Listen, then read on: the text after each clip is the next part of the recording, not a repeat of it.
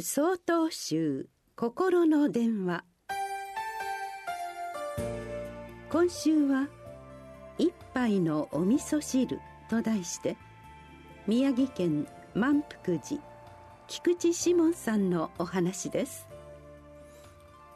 禅宗では食事をいただく際に五感の下という5つの大人え事をいたします。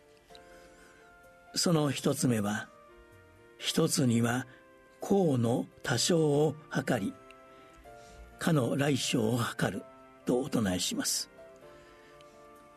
この目の前にある食事がどれだけ多くの人の手間と苦労に支えられ今ここに届けられたのかそれをよく考え感謝していただきます。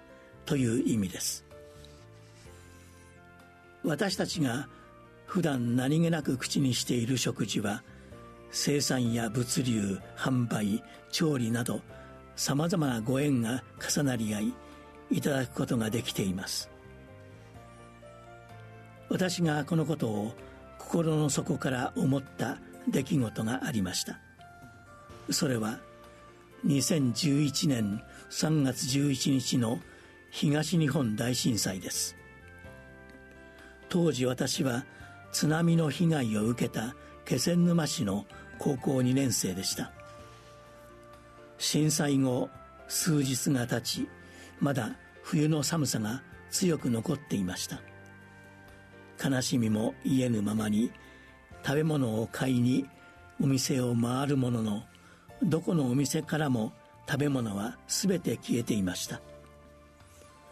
その帰りに炊き出しをしている中学校の避難所に通りがかりました。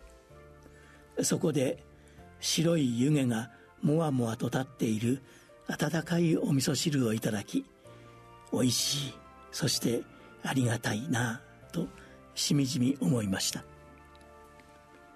美味しいというのはありがたいという土台があって成り立つことなのだとその時強く感じました。道路の寸断や断水停電などによって運送の方も生産者の方も普段通りではなかったことでしょう。その中で温かいお味噌汁をいただけているこのご縁に思いを馳せました。実際には私の思いも及ばない手間と苦労がこの一杯のお味噌汁の中に詰まっているのだと思います。お味噌汁の温かさでかじかんだ手先がゆっくりと感覚を取り戻していった。あの体験は生涯忘れることはありません。間もなく震災から12年を迎えます。一日一日一食一食の食事のご縁を大切にしこの時期は少し長く手を合わせます。2月21日よりお話が変わります。